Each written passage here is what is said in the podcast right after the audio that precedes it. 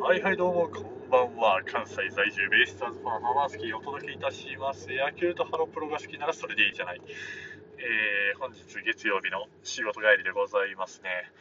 えー、今日はね何の話しようかなっていうとりあえず何かちょっと収録ボタンを押してやろうみたいな感じで思ってたんですけど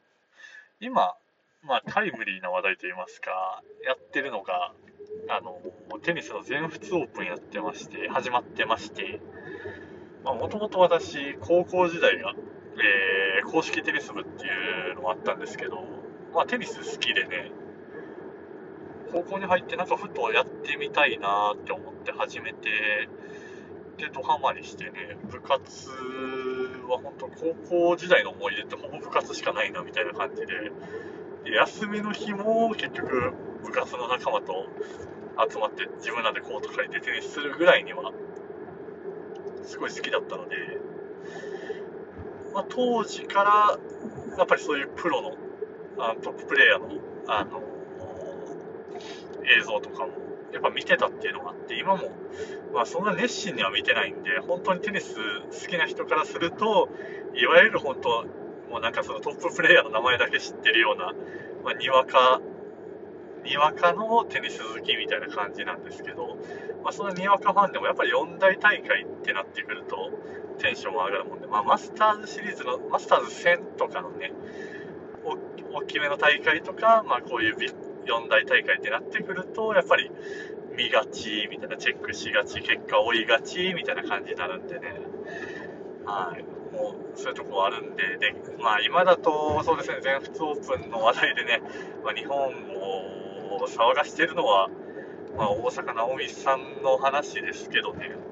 まあ、そこに関してあんまとやかく言うつもりはないんですけど、まあ、なんでしょうね、下手くそやな、みたいな。もっとうまいことなんかやれんもんかね、とは思いますよ。まあ、彼女の言い分に一理あるみたいな、わからんでもないことはよくありますし、これテニスに限った話じゃないですけど、まあ、いわゆるそういう記者会見とかで、まあ、マスコミ記者のレベルの低下、まあ、正直、なんでこんな質問すんのとか、まあ、野球見ててもやっぱり、往々にしてある話で、まあ、もちろんメディアの人間の質の低下っていうのは年々懸念されてるところですし、そこに関して思うことはアスリート側も多々あるんでしょうけど、まず、ただそうは言っても歴代でこう、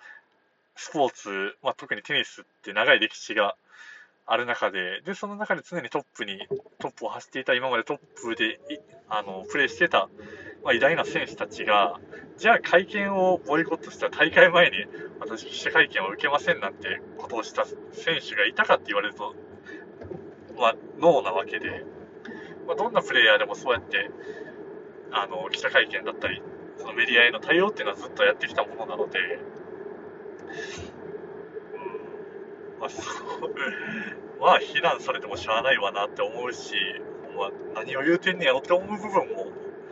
あるので、その、共感できる部分もあるんですけど、全体的に言えば、まあ、そら、非難されるわなみたいな感じででそのやり口っていうか発言の仕方だったり、うん、言葉の選び方っていうところで本当になんか波風立たせまくるなみたいな感じには思うんで、せっかく、まあ、プレイヤーとしては本当に素晴らしいの一言に尽きるので、まあね、そういった立ち振る舞いも含めてで、まあ、一流としてあってほしいなとは思いますけどね。まあ、そんな全仏オープンですけど、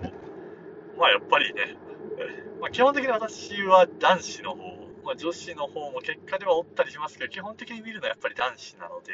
まあ、男子の話に偏りますけど、まあね、いつまでナダルやねんっていう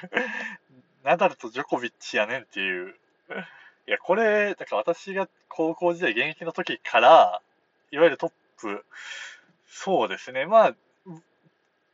僕がそうですね、テレビ、あテレビでテニス見て、で、テニス好きになった頃のトッププレイヤーがちょうど、もうフェデラーが全盛期に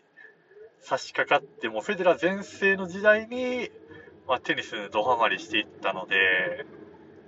まあ、大体試合、あの大会見たら、もう決勝戦、大体フェデラーみたいな話で、で、もともとクレーコートで言えば、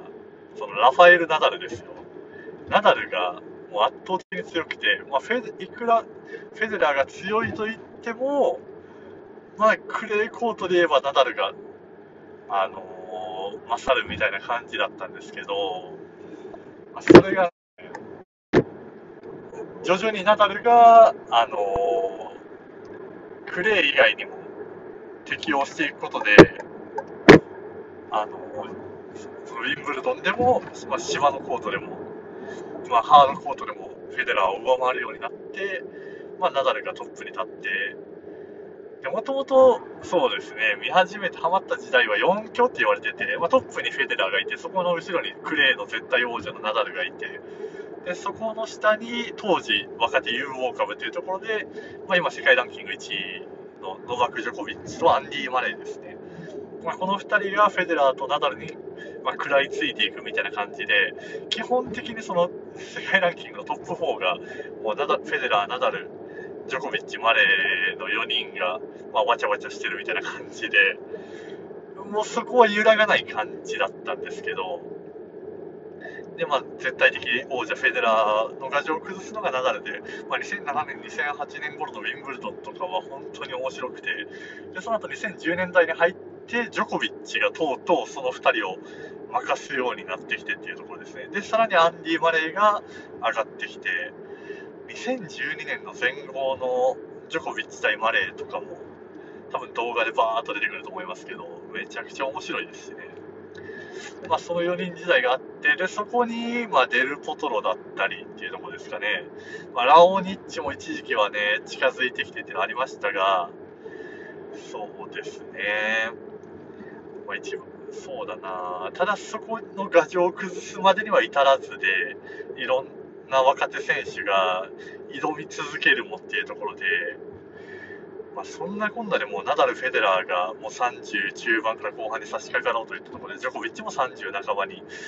ね、なってきてで、アンディ・マレーはもう結構故障が続いてっていうところでね、今また現役復帰してますけど、まあ、当時のパフォーマンスとはちょっと程遠い感じにはなってますが、まあ、今そうやって世界ランキング見たときにトップにえー、1位にジョコビッチがいて、3位にナダルがいて、まあ、フェデラーが故障の影響もあってね、ちょっと8位っていうところまで、7位、8位ですかね、まあ、ちょっと落ち着いてるっていうのはあるんですけど、まあ、それでもそうやってこの年齢にしてまだトップに居座ってるわけですからね。まあ、ただ当時のもうトップ4をガチを崩せない頃を思うと、だいぶ若手の台頭も進んできて、今ですと、えー、2位にダニエル・メドベージェフがいて、で4位にドミニク・ティームがいて、で5位が、えー、ステファノス・チチパスかな、で6位にアレクサンダー・ズベレフ、で7位が、えー、とルブレフですね、アンドリー、アンアンドリー・ルブレフがいて、で、フェデラーがいて、9位がマテオ、えー、イタリアの、彼の名前が出てこないですね。えー、イタリアのマテオ・ベレッティーニかな？ベベレッティーニと、えー、10位がアルゼンチンのディエゴ・シュワルツマンでしたかね、今のトップ10は。まあ、だいぶ陣容は変わってきましたよ。まあ、その後ろ10位台見ると、まあ、ガエル・モンフィスだったり、あのディミトロフだったり、そうですね、まあ、ベテランに差し掛かった、まあ、かつてはトップ10入りも果たしてた選手たちもまだ控えてたりはするんですけどね。まあ、メドベージェフなんかはね、だいぶ、いや、面白いテニスしますよ。圧倒的なパワーとかはないですし、まあ、必殺のボールが、まあ、例えばサービスがめちゃくちゃいいとか、じゃないんですけど、総合力、まあ、広いコートカバーリング力と、まあ、多彩な戦術の引き出しですよね。まあ、その試合中で、まあ、1セットごとでだいぶ、あのー、戦い方を変えてっていう引き出しの多さっていうのはね、若手らしからぬ戦い方が面白い選手だなっていうのは思いますね。ズベレフとかはね、もう圧倒的なフィジカル面からの、まあ、強力なボールっていうところで、まあ、チチパスもね、あのシングルハンドのバックハンドシングルのバックハンドっていうのはめちゃくちゃ魅力的ですし、力強さが売りではあるんですけど、ここに来てね、まあ、チチパスもだいぶその、なんですかね、戦術面での幅広さっていうのが出てきて、で、トップ5まで来て、まだまだ上がる余地があるなっていうところで、この全仏オープンもね、楽しみにはなってきてますよね。まあ、クレーコートの強さでいうと、ドミニク・ティームが、えー、まあ、ナダルを崩せるかっていうところでね、まあ、去年の決勝も結局、ワンサイドだったんで、やっぱりもうこのクレーコートにおけるナダルが絶対的すぎるっていうところでね、いや、その、この全仏の前哨戦ともいえるね、イタリアの PNL イタリア国際の大会も結局決勝カードがナダル対ジョコビッチっていうところで、いやー、まあそういうのを見てると、今大会もね、まあ、メドベージェフは正直クレーコートもきついかなっていうのはあるんで、やっぱティームと、まあ、チチパスと、まあ、ズベレフあたりも期待したいところですけどね、まあ、ちょっとパワー系のプレイヤーの躍進っていうところで、ちょっとこの全仏は楽しみに見ていきたいなというところですね。まあ、こんなね、そうそうそう、テニスの話題もちょくちょくはできればなと思いますよ。そんな深くはね、語れないですけどね。えー、まあ、錦織圭も当然ね、ちょっと今世界ランキング49位までって落ちてるっていうところはあるんですけど、まあ、1回戦も無事突破したところで、まあ、復活のね、あの、兆し、きっかけを何か掴んでもらえればというところでお時間でございます。まあ、この当番組もですね、ちょっといろいろ話題の幅広げていければいいかなとは思います。それではまた次回お会いいたしましょう。さようなら。